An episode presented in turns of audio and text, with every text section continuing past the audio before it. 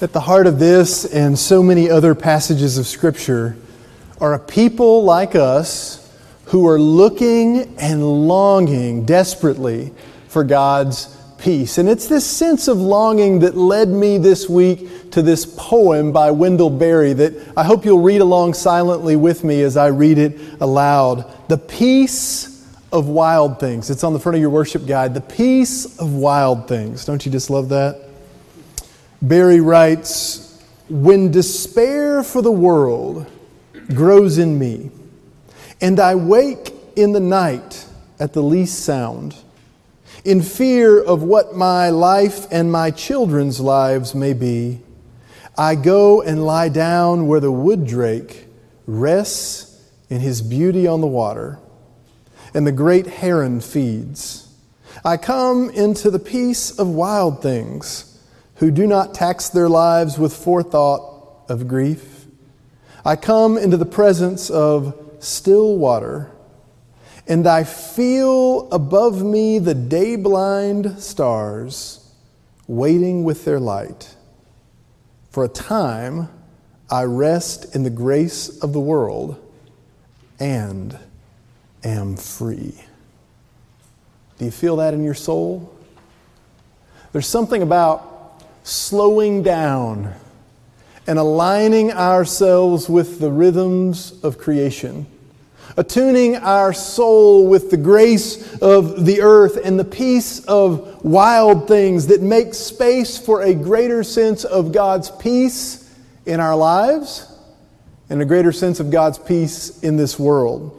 And that is what so many of us are looking and longing for right now, deep down and not so deep down, the peace that Jesus said He came to give us.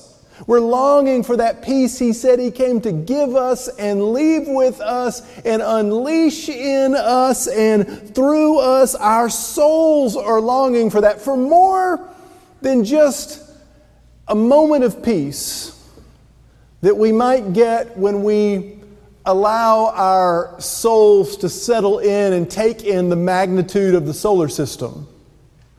But even more than that, and we love those moments, we're longing for a peace that permeates, a peace that is more, a peace that's more, so much more. And you know, the Bible talks about from beginning to end a peace that is more. The Bible talks from beginning to end about a peace that is more than the presence of calm or the lack of chaos or calamity or conflict, but a peace that is more, that is more than, than, than, than that moment of peace, that is more, that is all encompassing, that is more, that is God's shalom peace. That's the biblical idea. And shalom, you know, is the idea of ultimate universal harmony. It's what the world would be like if peace and justice and compassion and grace and mercy permeated all of creation. It's what the world would be like if God's dream for us were to come true. In other words, it's the way things were intended to be. And we're supposed to be people of shalom. Shalom is the way things ought to be, and we're supposed to be people of shalom. People who, as Jesus commanded right here in Luke chapter 10, go out in peace, in God's peace, both to bring peace and to find peace among others, so that they and we might share in that peace together in person. Blessed are the peacemakers, Jesus said, for they will be called children of God. Children of God are supposed to be people of peace, God's peace. People of, children of God are people who are supposed to seek peace and make peace and share God's peace, God's shalom peace with others in this world. And this is evidently a huge part of what it means to unleash God's peace from God onto this world. It's not a one sided affair. It's not just something that comes from God to us or something that comes from us to others, but it is something that is meant to be reciprocal. It's something that's supposed to be shared. So we've been called to be persons of peace, but also to find persons of peace, to go out in this world and share that peace with one another, and, and, and, and then that's how it sort of grows. We've been called to be a people who make space for peace, God's peace, to grow. We're called to be persons of peace, and that can take on so many different forms. We see many forms, and you may have seen it in your own life, but also in Scripture. In the New Testament, actually, persons of peace, and we see them in the Old Testament too, but in particular in the New Testament, persons of peace are people who make space for the gospel. And people who make space for the gospel to grow, not just in their lives, but in the lives of those around them, in their communities and in their villages and among their, their people. This is what we see in the New Testament. And many of these persons of peace don't even start out being followers of Jesus. When Jesus found the Apostle Matthew, he wasn't a follower of Jesus. When Jesus found the Apostle Matthew, he wasn't liked by many people. Maybe you've seen uh, some of that newer TV show, The Chosen, about the disciples of Jesus, and there's some beautiful pictures in that show, especially of Matthew. Matthew was a Jewish tax collector who was hated by his people. Hated by his people because of his participation with the Roman people in taxing his people, so they didn't like him. But Matthew did have a lot of influence, and Matthew did have a lot of associates. And so when Jesus called him, when Jesus struck up a relationship with him, he was hungry for it and he was open to it, perhaps because of the pain and the isolation that he had already experienced in his life at the hands of so many he was in relationship with. He was open to it. And his openness to it caused him to be open to others because what we see is when Jesus called Matthew, Matthew didn't just open his heart to Jesus, but he opened his home to Jesus and others. And what we see in the Bible is a huge part of being a person of peace is being a person who practices hospitality makes those spaces for God's peace to come in relationship with others through hospitality. And so Matthew invited people of, of influence and people of ill repute, and all these people came to Matthew's house, and he became a person that was a bridge for the gospel to grow. He was a person of peace. The Samaritan woman at the well, who we've talked about recently, was a person of peace. The Gerasene demoniac, possessed by demons, was a person of peace. Both of these people, when they experienced the love and the welcome of Jesus, they immediately took that life change out to their community and began to make spaces for the gospel to grow among their friends and relatives and acquaintances. The Samaritan woman at the well and the Gerasene demoniac were persons of peace. One of my favorite persons of peace in the Bible is in Acts, sort of Luke part two, and it's the man from Macedonia. How many of you know about the story of the man from Macedonia? The man from Macedonia was someone that, that God told Paul about in a dream. He said, You're going to go into Macedonia, and there's going to be this, this, this person that Paul, I don't know if God said it or Paul assumed it, was a man from Macedonia, and going to meet you there, and under the power of the Spirit, welcome you. And is going to become a, a bridge that creates space and makes space for the gospel and the hospitality and the peace and the love of Jesus to grow in this world and in these communities. So Paul follows the Holy Spirit into that place and he goes into that place to meet the man from Macedonia. And guess what? The man from Macedonia ends up being a woman Lydia. Sometimes persons of peace are not who we expect them to be. And they don't come to us in ways we expect them to come to us. Sometimes persons of peace, people who make space for the gospel and for God's Spirit to roam in their lives and through their lives in the world, defy our expectations. Sometimes we experience God's peace in places and spaces that we don't expect, places and spaces that help the gospel and God's Spirit grow in us and through us. Maybe you can think of a number of different circumstances where you've experienced persons of peace in your own life.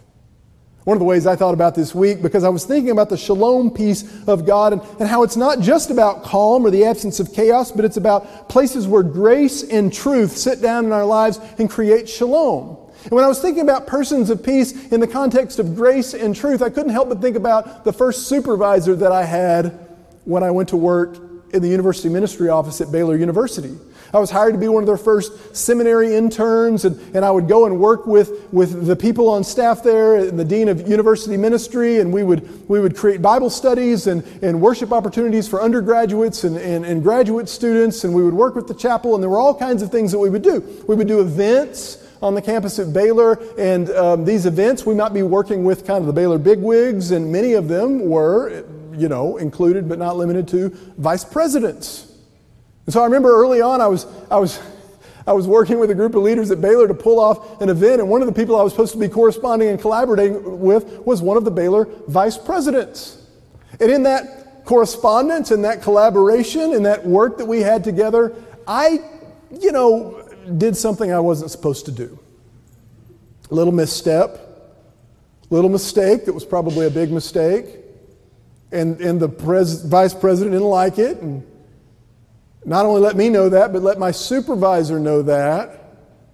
My supervisor reached out to me and let me know that he knew that, and let me know that I needed to know that we were going to have a meeting about that. Set up a time for that meeting. And as you might imagine, coming into that meeting, I felt a lot of anxiety. I felt a lot of worry. I mean, I, I thought, well, maybe I'm going to lose my job here or at least get a severe tongue thrashing from my supervisor. This is not going to be fun. It wasn't fun, but so we had that meeting, and in that meeting, he let me know that he knew what I'd done. He let me know what he thought I shouldn't have done and what I could have done different, what I could have not done different. He explained all that to me, gave me a little bit of coaching. And then once he understood that I understood, he signaled that the conversation was over and it was time to move on. But wait, I thought. This was supposed to be a lot worse. Hit me with it. But he said, Jason, you, you don't seem to understand. That's what internships like this are for. We've made space so that you can serve and, and minister and even experiment and, and mess up in this place so that perhaps you will grow and not make some of those same mistakes on some unsuspecting congregation in the future. You're welcome. Other ones, though, but Okay, I said. What a gift it is to have spaces like that. What a gift it is to have spaces where people are prepared for them to disappoint you, and they're not going to let that disappointment define you. What a gift it is to have spaces where people are going to confront you and challenge you, but that's, that's not going to be something that ends you. What a gift it is to have spaces and places of, of grace and truth in your life where you can make mistakes, and those mistakes are things you can mature from because of them. Spaces of grace and truth. Spaces of grace and truth, shalom spaces of grace and truth, are nurtured by persons of peace. And God has called us to be persons of peace just as God has come to us as a person of peace. You may remember in John chapter 1 where God is described as being full of not just peace, but grace and truth. The law was given by Moses, John said, and grace and truth came through Jesus Christ. And we're so glad it did. We're so glad He brought that because grace or truth without grace can often simply be judgment, right? Critical, it can tear us down. And, and, and, and, and grace without truth can be a license to do whatever we want, no matter how it hurt or damages us or other people. But there's something so powerful about that marriage between grace and truth and how it can bring healing and God's holiness in our lives. And this is just one of the ways that God's peace can break through. And of course, when it does, especially when it does like that, it doesn't always feel peaceful. Right? Because we know what sometimes happens when God peace comes into our life is that God's peace disturbs our peace in order to make space for real peace. That happens too. And Jesus names this as he sends out the 70 in Luke chapter 10. The work of seeking and sharing peace is needed and good work, Jesus says. It's needed and good work, but it's not easy work.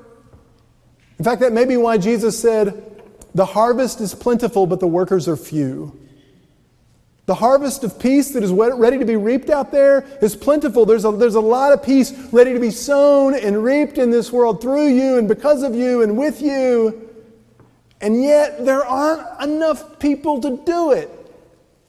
And it seems like some people just aren't willing to do it because it's good work, but it's not easy work.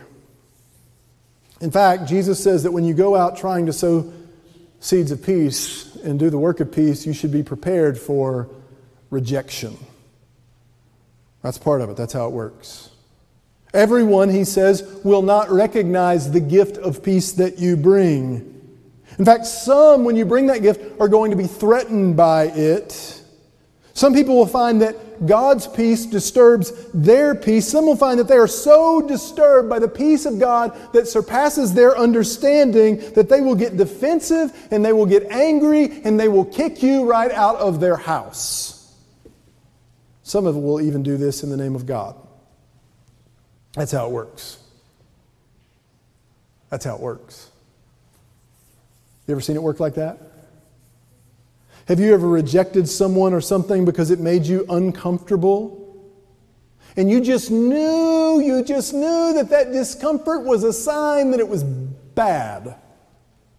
It was bad for you. It was bad for the world. It must be bad because it made you uncomfortable. And yet, over time, what you found, if you look back on that thing, is that God was doing a work in you through that person or thing that made you so uncomfortable, that God was actually using it to do a new work in you that you just weren't quite ready for yet. So at the time, you rejected it.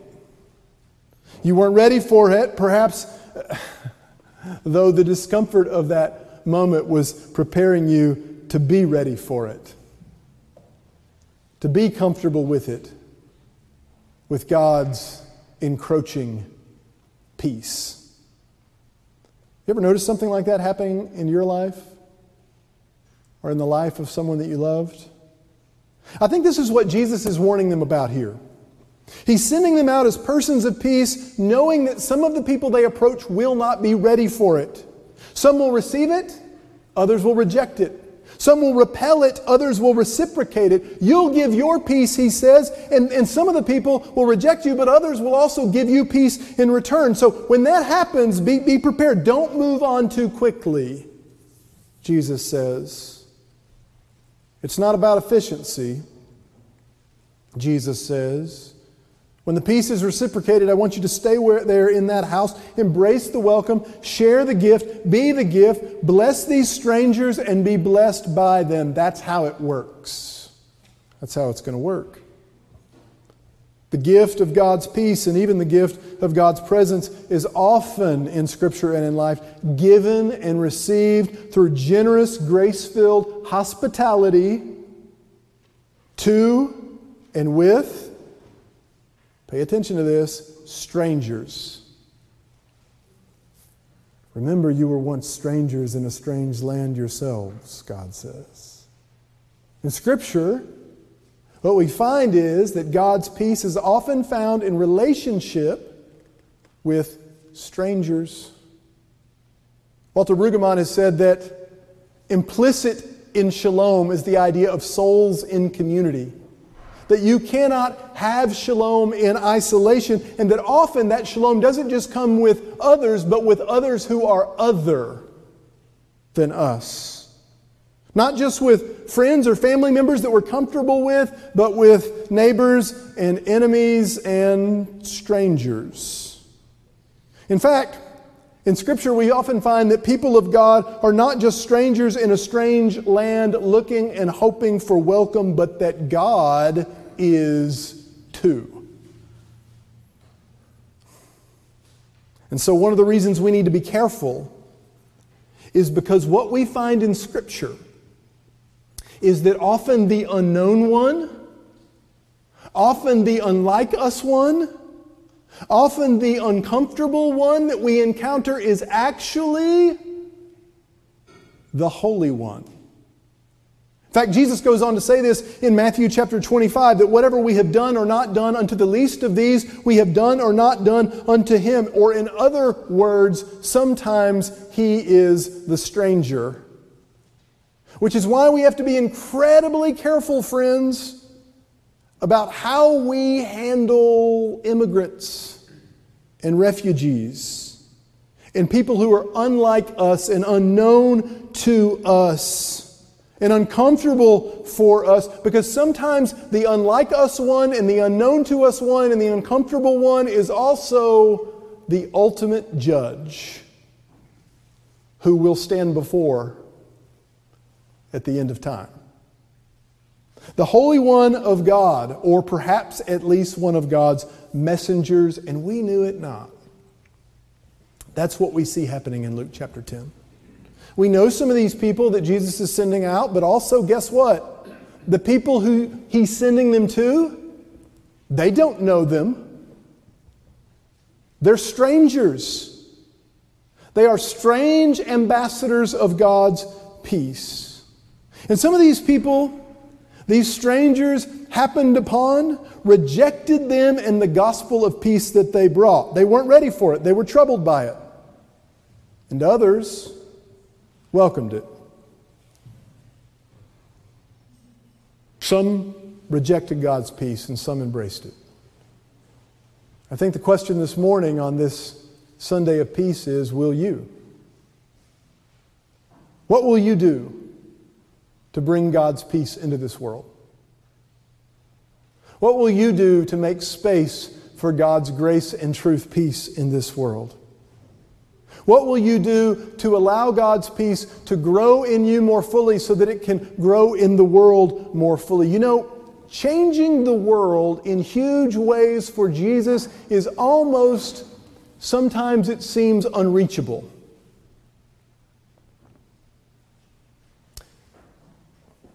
But what we really find is that almost all the time, what we're being called to do is not change the world in some unavoidably recognizable way.